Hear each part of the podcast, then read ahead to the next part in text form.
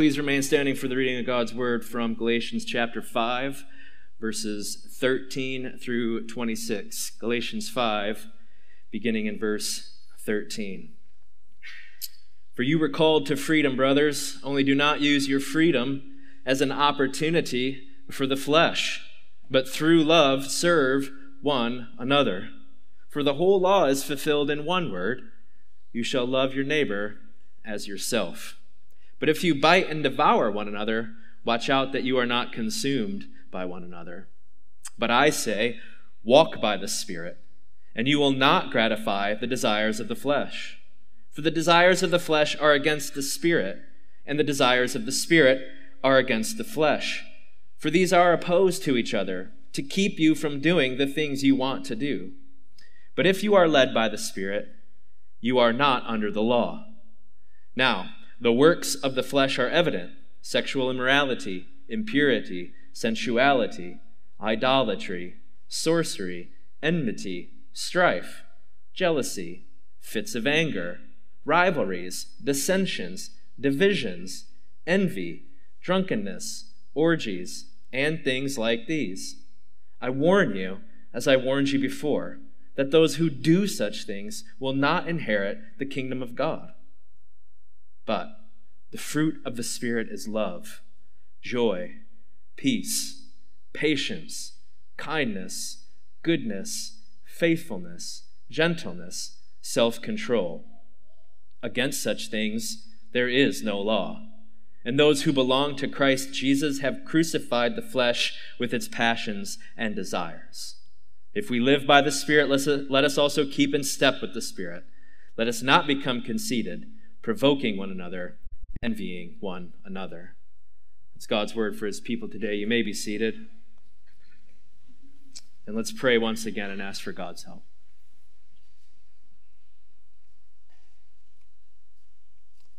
Father, we pray that you would teach us by your word, that we may walk its truth by the power of the Spirit in our lives. We pray what we do not know, you would show us. And we pray that what we do not yet have, you would give us. And so that we would be your people in your world, living with you, all by grace, for the sake of your name and your glory among our neighbors and the nations, we pray. Amen. On every international mission trip that I've been on, I was always asked many times what it's like to live in America. And it's easy to answer because I live here. Uh, it's my daily life. I, many things come to mind. But it's actually a very hard question because how can you really summarize what it's like to live in America for someone who's never been here? Uh, there's lots of things, but how, how can you put words around it to really help them know what we live in every day? And so think about it this way. Let's say tomorrow a non Christian coworker or friend asks you how your weekend was, and part of your answer includes your morning today with the church. And they ask you what it's like to be a Christian. That too is both an easy and a hard question to answer, isn't it? Uh, we many things might come to mind, but how can we really help someone who doesn't live this life know what this life is really like. And Galatians 5 gives us actually one word that helps us clearly define what living as a Christian is like freedom. It's freedom. Now, in my experience, though, whether we're talking to non Christians or Christians, freedom, I think, first comes to mind and how we define our life in this country, or at least one of the first things that come to mind, we're free. But in my experience, it's not often how Christians talk about our life in Christ. We might talk about what we do, we might talk about our future. But, but freedom isn't usually one of the first things that we give in an answer to what the Christian life is like. But it is freedom that really defines what our life in Christ is like. Because the Christian life isn't primarily shaped by what we do. I think non Christians think that's what the Christian life is. You just do different things than they do, but it's still about you doing. but the Christian life, actually, the gospel of Jesus Christ in which we stand, isn't primarily shaped by what we do, but by what's already been done. And because that's true, Galatians 5, verse 1 says, Jesus has set you free. It's done, it's already done. He has set. For freedom, Jesus set you free. Past actions with ongoing implications for how we live life now. So it's actually not just about the future. Some people think the Christian, you, you just you just said sorry to God one day, and now you're going to heaven whenever that other day comes. It, so it's either about what you do or about what you will do. But, but freedom actually gives us a more fuller picture of life, our life in the past, the life in which we now stand, and our eternal future. It's because Jesus set us free from the past, from our condemnation, to live life with Him in the present, so that for eternity we will enjoy life with Him. And it is freedom because it's He who secured it for us, in spite of what we deserve through His life, death, and resurrection. And so I want us to see three ways then Galatians 5 uh, defines the shape of the Christian life as a life of freedom, as a life of freedom. So, three ways that Galatians 5 shows us the shape of the Christian life is freedom. First, it's freedom from the law, freedom from the law. It's freedom in the Holy Spirit, freedom in the Spirit. And then it's the freedom of belonging, freedom of belonging. So, freedom from the law, freedom in the Spirit, and the freedom of belonging. So, first, the freedom from the law. Look at verse 18. But if you are led by the Spirit, you are not under the law. Now, Jesus Christ frees sinners whose faith is in Him alone from the tyranny of keeping the law to be accepted by or gain and maintain God's love and blessing. The, the shape of the Christian life isn't defined by what we do or don't, don't do in terms of law keeping. And that's been the main concern, hasn't it, uh, since the beginning of Galatians. That's the main concern of this letter that our justification, God declaring sinners not guilty of sin and counting them righteous. Justification is two things not guilty and perfectly righteous. And that's not achieved by our completing works of the law, but by faith alone in Jesus Christ alone. And alone means alone, right? There's no deficiency in who Jesus is or what he's done that you must make up for or add to. Jesus does not need your help to save you. He does not need your help. He doesn't need you plus a few other things for you to do to then secure your uh, salvation or blessing or his acceptance, to make you an heir of promise, one of God's sons. He doesn't need your help. Jesus crucified on the cross, he bore our curse, the curse of our sin, and his death paid in full what our sin deserved. We only bring the sin we need saving from. We don't bring anything except clinging to the only one who could save us. And even that is not our doing. That's because God opened our eyes through the power of the Spirit to cause you to repent. And so Jesus is the sufficient Savior, which means there's nothing left for sinners to do in the work of salvation, in justification. It's faith alone in Jesus alone, because He alone saves. And that's why verse 19 says, For through the law, God's people have died to the law.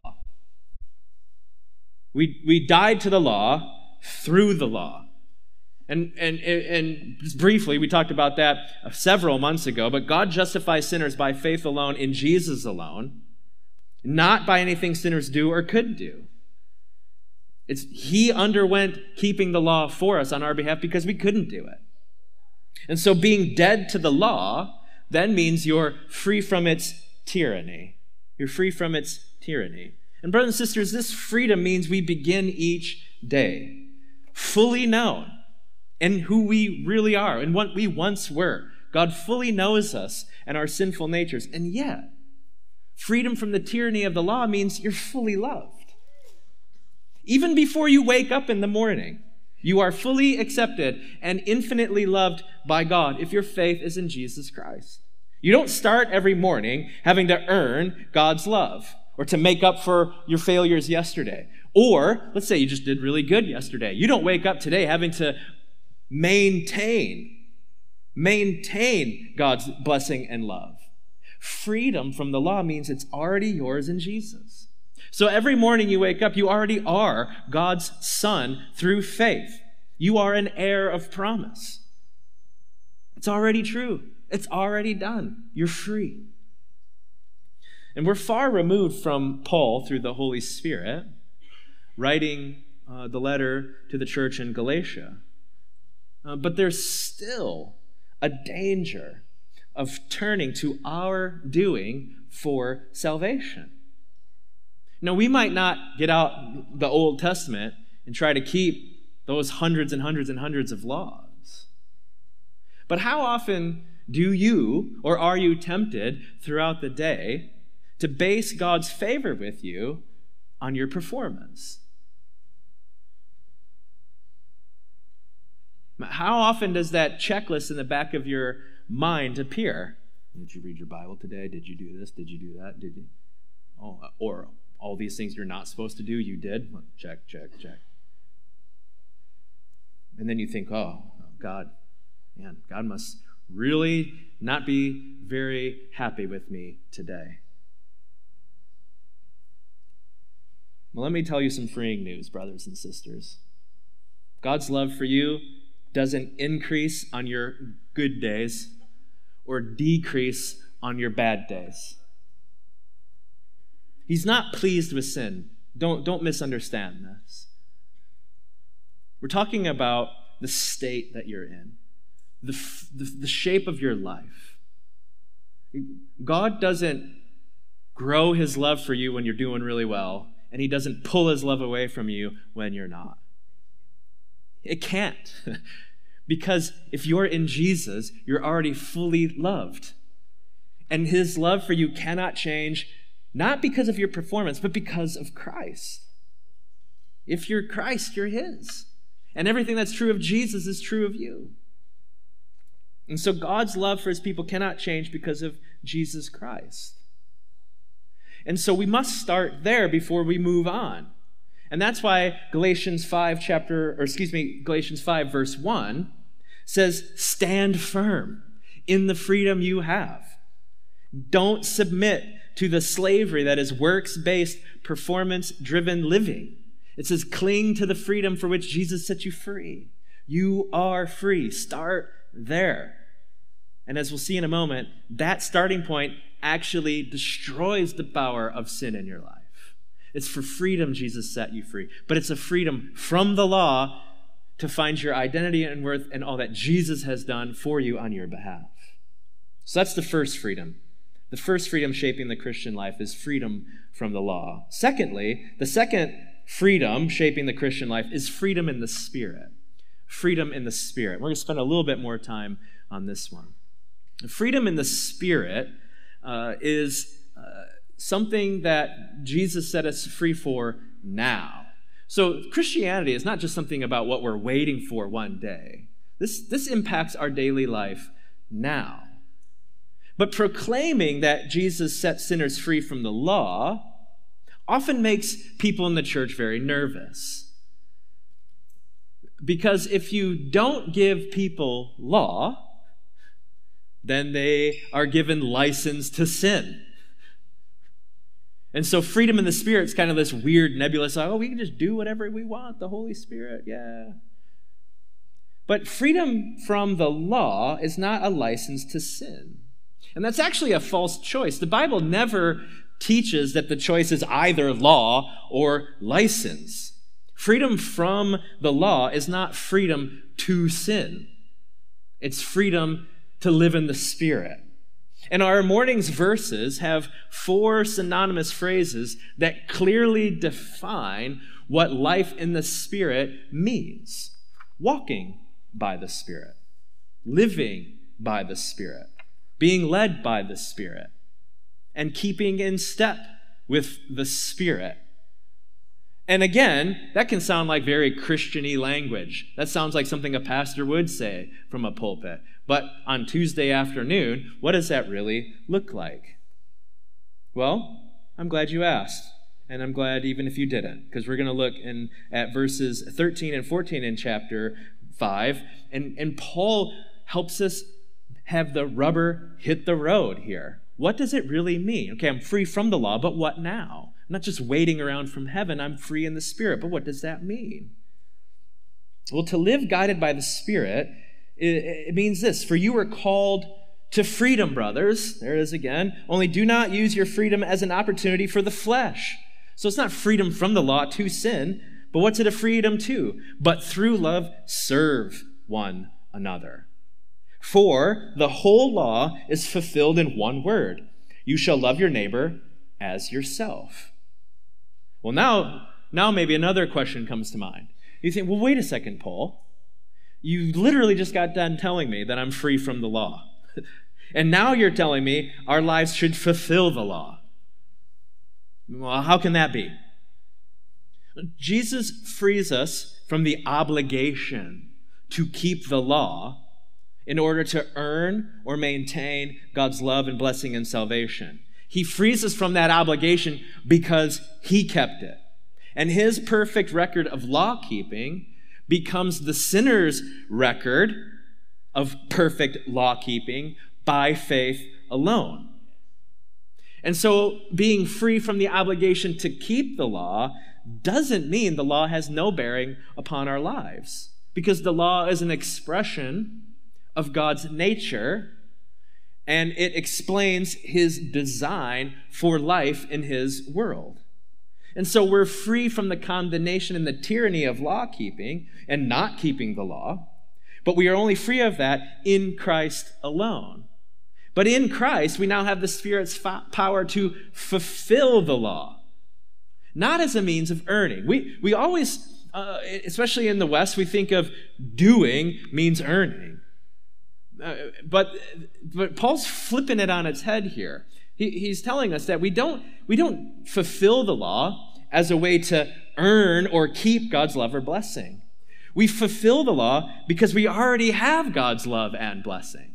Because that, that we already now have the Spirit working within us with the law written on our hearts to actually love God. And we want to.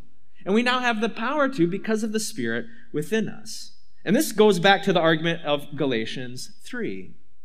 When he says, you know, what you, why are you going back to the law? Did you, did, did you get the Spirit by doing the law in the first place? Was it your doing that, that uh, gave you God's justification? And we don't do the law and then receive the Holy Spirit.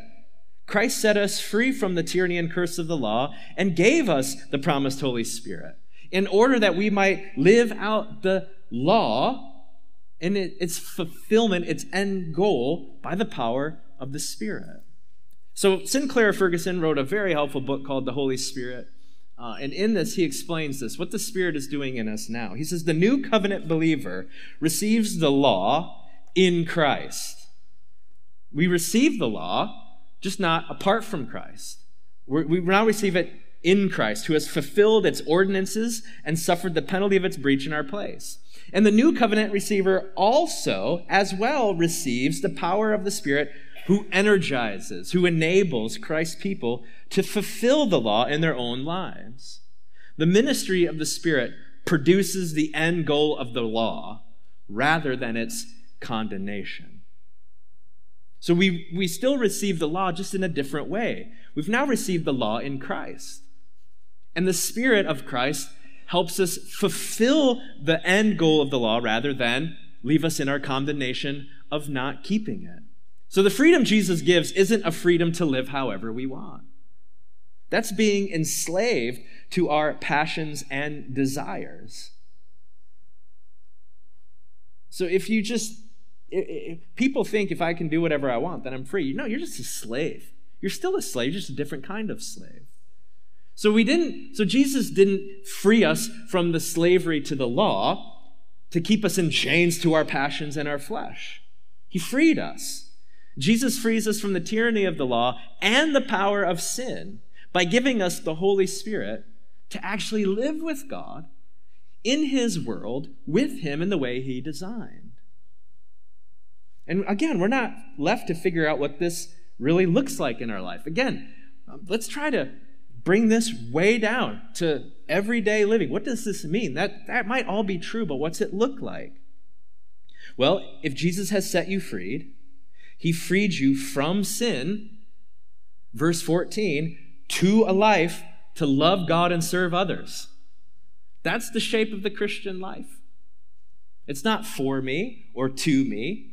It's for God and to God by loving and serving others. That's the real freedom that Christ gives sinners. It's actually a freedom from ourselves, a freedom from sinful self love. And what does sinful self love look like? Well, look at verses 19 and 21. Just on and on and on and on, Paul goes. And these are all ways that we use or abuse others in order to love and exalt ourselves. You see the flip? That's what we once were dead in this, under its reign and power, to do anything I can to love and exalt myself. And our sinful natures are amazingly adept, aren't they, at finding new ways to serve ourselves. Which is why Paul ends his list of fleshly works with the phrase, and things like these. He's like, I know you. You're going to be like, but what about? Or, oh, he didn't say this in Galatians 5, so I'm good. Know, and things like these. Because we are truly amazing at finding new ways to love and serve and exalt ourselves. And Paul says, if that list and things like them characterize your life, then you can be sure you're not free, but you're still enslaved to sin and under the curse of the law because those in Christ are no longer characterized. The shape of their lives aren't defined by indulging the flesh in love of self. Because for those in Christ, you have been set free. And the Spirit now enables and equips you to live a life of love, joy, peace, patience, kindness, goodness, faithfulness, gentleness, and self control.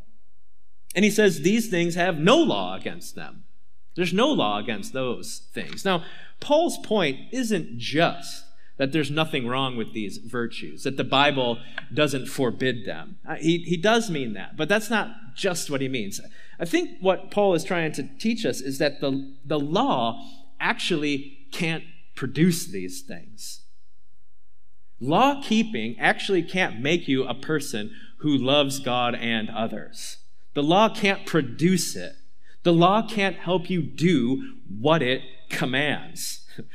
It can only condemn when you fall short of its end goal. Do you see the predicament? The law can't do what it commands. And if you don't do what it commands, then you justly are under its condemnation. You, you are under its tyranny. You will face God's wrath justly against your sin of loving yourself supremely. That's the predicament. But praise God. He sent his son to redeem those under the curse of the law by becoming a curse for us on our behalf. Not to live a life, we're not redeemed to live a life however we want.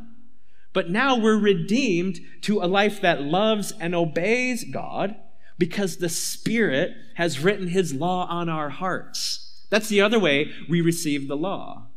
You see, it's not between law and license. When Jesus sets you free, He gives you His Holy Spirit. But this was a key promise in the Old Testament.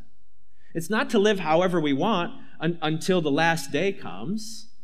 We're free to live in the Spirit. What does that mean? It means the Spirit now has written His law on our hearts. so that we actually want to love God and love and serve others and live with Him. This is why Jeremiah 31 33 says it. It says, For this is the covenant that I will make with the house of Israel after those days, declares the Lord. I will put my law within them, and I will write it on their hearts. Not so that they can do it to earn it, but because. But because I will do it. This is the whole promise. And I will be their God, and they shall be my people. It's all of God's doing. But to make us his people who walk with him and for him in love of him and others. And Jesus frees his people from sin and the law, and that frees us to be in the Spirit, which means living with God as his people, him as our God and we as his people, who keep in step with him, to live life with him, as the law is now written on our hearts, and we're enabled to do it. And that's why the fruit of the Spirit that Paul talks about is against the works of the flesh. Because the law can't produce those things. It can only show how much we love ourselves. It's the Spirit, then, who shapes our lives by love and joy and peace and patience and kindness and goodness and gentleness and faithfulness and self control. And so, life in the Spirit is a life now shaped in the presence by the Holy Spirit, making us holy people. And that's the, that's the first shape of life in the Spirit. It's a life now of loving God and serving others. But, but, this, that leads to the other way our freedom in the Spirit helps us know and explain and talk about the shape of our Christian life. The shape of the Christian life is one of conflict. Conflict. Look at verse 17. For the desires of the flesh are against the Spirit and the desires of the Spirit are against the flesh, for these are opposed to each other, to keep you from doing the things that you want to do. Okay, so we now have the Spirit, the law is written on our hearts, we have the power to actually do what God designed the law to do from hearts that want to. But as new covenant believers with hearts that now want to love God and obey Him, our lives on this side of eternity are marked by conflict with the flesh. Your day is a, your life is a daily battle between the spirit and the flesh. And, and so, on the one hand, don't be discouraged when you're in the thick of it with your flesh and its desires. Don't believe the lie that if you sin, you must not be a child of God. You must not be free. You must not have the Spirit. There is therefore no condemnation for those who are in Christ Jesus. And so don't believe the lie. Instead, I mean, in one sense, you should be encouraged, right? Because if the Spirit wasn't at work within you, you wouldn't care at all about sinning. You would love it, and you would not not want to do it. But again, this makes people nervous because if we don't have law, well, we're just giving people license. So, how does Paul answer this in chapter 5? Well, first, we start with remembering that life in the Spirit is not a life of perfection, it's a life of conflict. Freedom in the Spirit is freedom from the curse of sin, but it's not a freedom from conflict with sin. And, and that, if you're like me, could be an overwhelming thought. That I might face or am facing a major battle for the rest of my life until the day I die this constant battle with the flesh and the spirit. And I don't know about you, but I find that a tad discouraging that every day I'm going to wake up in a major fight.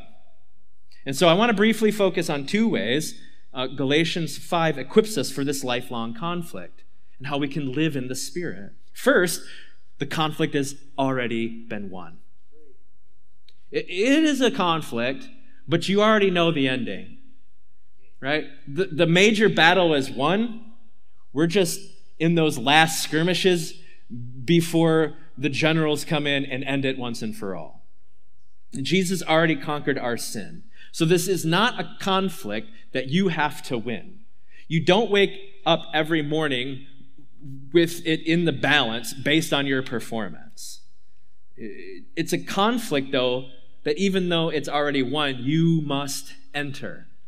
And this is the tension, right? It's already won, but you have to enter it. You must. The life in the Spirit is a life of conflict with the flesh and putting it to death. And you have to put it to death. Look at verse 21.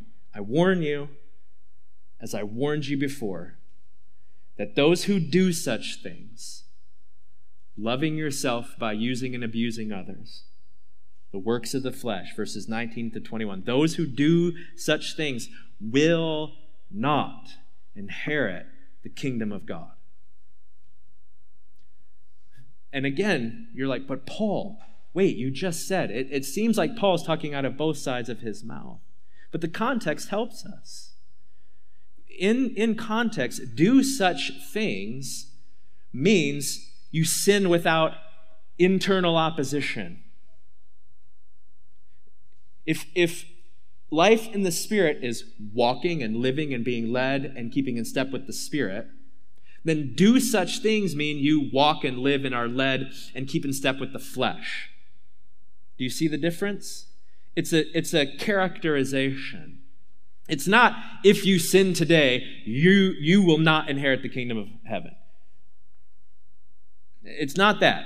It, it means if you rather walk in sin, you, you live by the flesh, are led by the flesh rather than by the Spirit, then you should have no hope that uh, uh, of, of this kingdom of God that you will inherit. You should not bank on you being a, a son of God, a child of promise, one of Abraham's offspring that Paul has been arguing out throughout this letter. You should not bank on that if you are walking by the flesh. So, again, it doesn't mean we will come to a point in our lives when we don't sin. That's not Paul's argument. You will. But the key phrase is the spirit within us is opposing those things. Are you convicted by sin? Do you wish you didn't do it? Do you hate it? And increasingly so. Do you long for full and true and perfect communion with Christ? Do you long for evil to be done with once and for all? Do you long for the day when Jesus just didn't crush the head of the serpent, but casts him into the depths of hell forever? That's what he's talking about. He's not saying, I got angry today. I lusted this way. I, I tore down another person to exalt myself. I served myself this afternoon rather. He's not talking about the individual things. He's saying, is your life marked by the Spirit or is it marked by the flesh? If you're in Christ, you can't be marked by the flesh. So if you do these things, if you're marked by the flesh, then you will not inherit the kingdom of God. Warning enter the conflict. Put it to death today. Pray, pray for grace to hate it. Pray for the tools to kill it. And we'll help you. This is why we're in this room together. This is not a room of people who have figured it all out and are now not sinning. And, and we'll help those who, you know, walk in here to, to stop sinning. We're, this is not a, a people who have, you know, figured out how to live perfectly. We're following the Savior who lived perfectly on our behalf and has given us his spirit to kill the sin within us so that we more and more look like him in our daily lives. And, and actually, this is the answer to law and license. Uh, because, on the one hand, people who say we got to give people law, because if we don't, we give them license, the heart is right. Can we, let's agree with that. We, we, the Christian life is a life of holiness. It is the Holy Spirit that, that is given to his people, who helps us live lives of holiness, set apart by God to be made more and more like his son, who was holy. But the answer is not law to keep people from sinning. That's condemnation. If you give people law, all you're going to do is make them feel the weight of how they can't keep it. So the answer is never law. The law is not the answer to people. People don't need a list of do's and don'ts to stop sinning. They need the Spirit of Christ who conquered sin. And so that's why we that's why it's walking by the Spirit, living by the Spirit, be led by the Spirit and guided by the Spirit. Which leads to the second way uh, Galatians 5 equips us. Not only that Jesus do it already, so enter the conflict, but take it one day at a time. Take the conflict one day at a time. That's what the phrase is walking by the Spirit, living by the Spirit, being led by the Spirit, and keeping in step with the Spirit drive home. That as we just sang, we don't walk alone. We're not alone in this conflict. God's Spirit dwells within us, and we're called to walk by and live by and be led by and keep in step with the Spirit, which means He's already at work. He's already at work. We're called to align ourselves daily with the Spirit's work through the Word and prayer. And the old, uh, the old uh, religious word for uh, talking about this is the word yield. Yield. We usually only see those on signs, and most people in Detroit don't obey it. yield means just go and hope someone else yields. Okay? So it's just something we don't really talk about or use anymore. But if God the Spirit is already at work to accomplish God the Father's purposes, to exalt God the Son, then we're not called to make those things happen, neither in us or through us. We're called to yield our wills and desires, that love of self that creeps up. Put it to death, yield it, never don't submit to it. And then keep in step with what the Spirit is already doing in us and around us. And that's the daily choice, brothers and sisters. You might be already accepted when you wake up, but you have a daily choice who you're going to keep in step with every morning. And the lifelong battle uh, uh, of the conflict with the flesh becomes a lot less overwhelming when it's broken up in daily chunks. Don't worry about Tuesday afternoon. Worry about today. Let tomorrow worry about tomorrow. Today, ask, Lord, what are you doing in me what do you want to do through me? How are you making me more like Jesus? The Spirit is the Spirit who exalts Christ. How do I exalt Christ? How can Christ be exalted in me and through me? And Father, give me the power to keep in step with what your Spirit is already doing to exalt your Son in my world. Today, died to self and yield to the Spirit. And so then we have then the freedom from the law which is a freedom to live in the Spirit, uh, which can be summarized with the final freedom that shapes the Christian life the freedom of belonging. The freedom of belonging. Look at verse 24. And those who belong to Christ Jesus have crucified the flesh with its passions and desires. The first step in walking by the Spirit, living by the Spirit, being led by and keeping in step with the Spirit is actually not something you do, it's something you know. It starts with knowing who you are. And the biblical way of saying it is actually knowing whose you are. Jesus freed us from sin so that you would belong to him. He freed you from sin so that you would be his treasured possession. And Paul said it this way a couple chapters earlier in Galatians, in chapter 2 I have been crucified with Christ. It is what? No longer I who live, but Christ who lives in me. And belonging to Christ and not to yourself doesn't sound like freedom in our world. That actually sounds like slavery. So if you start talking in terms like this to your neighbors who are asking you, what's it like being a Christian? And you talk about, well, it's freedom, but it's freedom of belonging. I know who I am, whose I am. I'm not my own. Well, that doesn't sound like very good news. That actually sounds like slavery. But again, that's the upside down way of the world, isn't it? Because the opposite is actually true. Belonging to Christ is true freedom. Listen to Romans 6.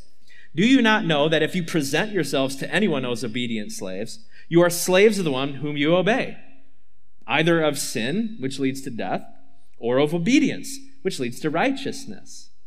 So, in other words, Paul in Romans is saying, listen, church, uh, you all, we all, everyone in this world, inside the church, outside the church, we all belong to someone. We're all presenting ourselves as slaves to something. The only question is, to whom do you belong? Are you belonging to someone who leads to life, or do you belong to something that leads to death? That's the question. That's the choice.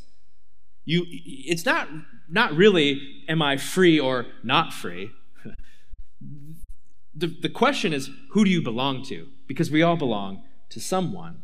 And while it appears to the world that those who can do whatever they want are the most free, they're actually the most enslaved. It, it, they're presenting themselves as slaves to sin. That's the answer in Romans 6. They might think they're independent and autonomous, but they're actually in bondage. The only way to be truly free, friends, is to belong to Jesus. That's the only true freedom in the world. The question that shapes the Christian life is to whom do you belong? The question that shapes every day, that should help us and keep us walking with the Spirit, living by the Spirit, keep in step with the Spirit, is to say, To whom do I belong today? And the answer is, I am not my own. I belong to Jesus Christ. And what sounds like not good news is actually the most wonderful news in all the world. Because I only quoted Galatians 2:20 in part a few moments ago, but let me quote it in full. And how about you just turn over a couple pages and read it along with me? I have been crucified with Christ. It is no longer I who live, but Christ who lives in me. And the life I now live in the flesh, I live by faith, not by works, I've been freed from that. I live by faith in the Son of God. And here we go, who loved me and gave himself for me. For me. The one who was running headlong away from him and loving every minute of it. And so, why is this good news? Why is the freedom of belonging such good news in a world that just prizes independence and freedom? Because the way that the world tells you to be free is actually the path of enslaving death.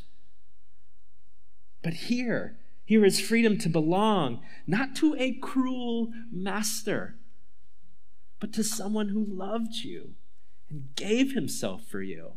I mean, why else would you give up living for yourself and yield to a Holy Spirit and walk with Him and be led by Him? Why?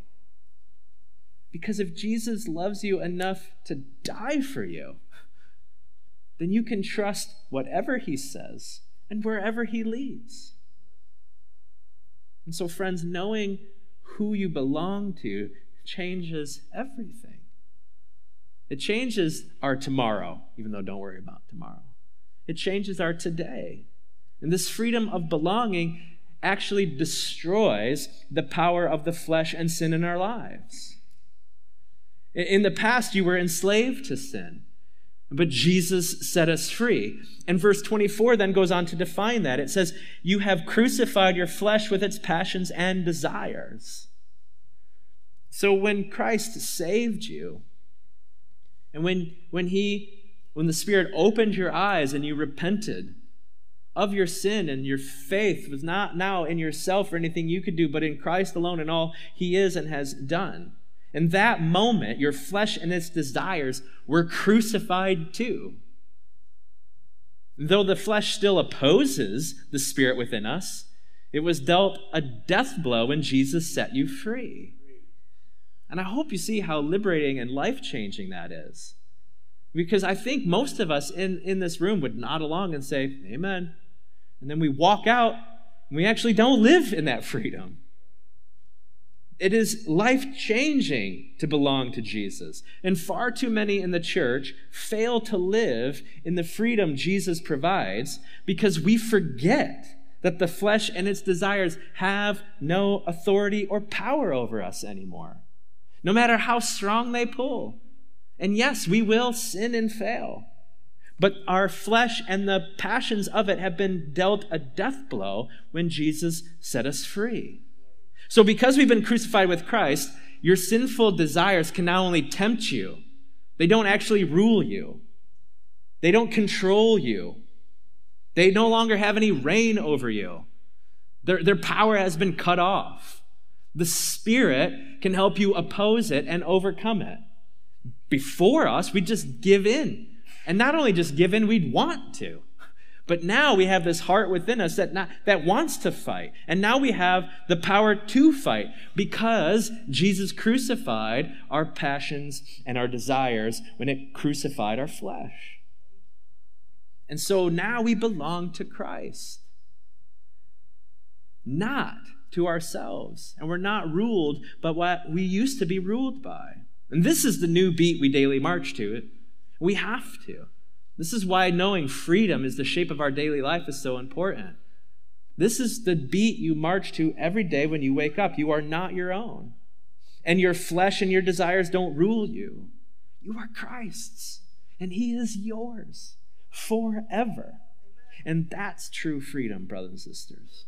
And that's the shape of our lives in Christ. So, yes, I would love for you to go tomorrow and tell people what it's what does it mean to be a Christian? What's that look like? But Before that, I want you to know and to love it, to relish in the freedom that you have, that you've been freed from the tyranny of the law and sin and death. You now have the Spirit within you who has written God's law in your heart so that you might love Him supremely and love and serve others. And you now have an identity that is secure, eternally and foreverly secure. It is totally yours because of Jesus Christ, who loved you and gave himself for you. So he belongs to you and you belong to him. And that cannot be taken from you because Jesus is the sufficient Savior. And so, five points may you know and live more and more in the freedom for which Christ has set you free. Let's pray. Father, these things are too wonderful for us. And we'll spend eternity plumbing the depths of them and still never get to the bottom of your love and your grace. And so we pray that we would not use the freedom that we have in Christ as an opportunity for the flesh. But that we would be your people here gathered on this corner to then scatter throughout the week that would walk by your Spirit and live by your Spirit.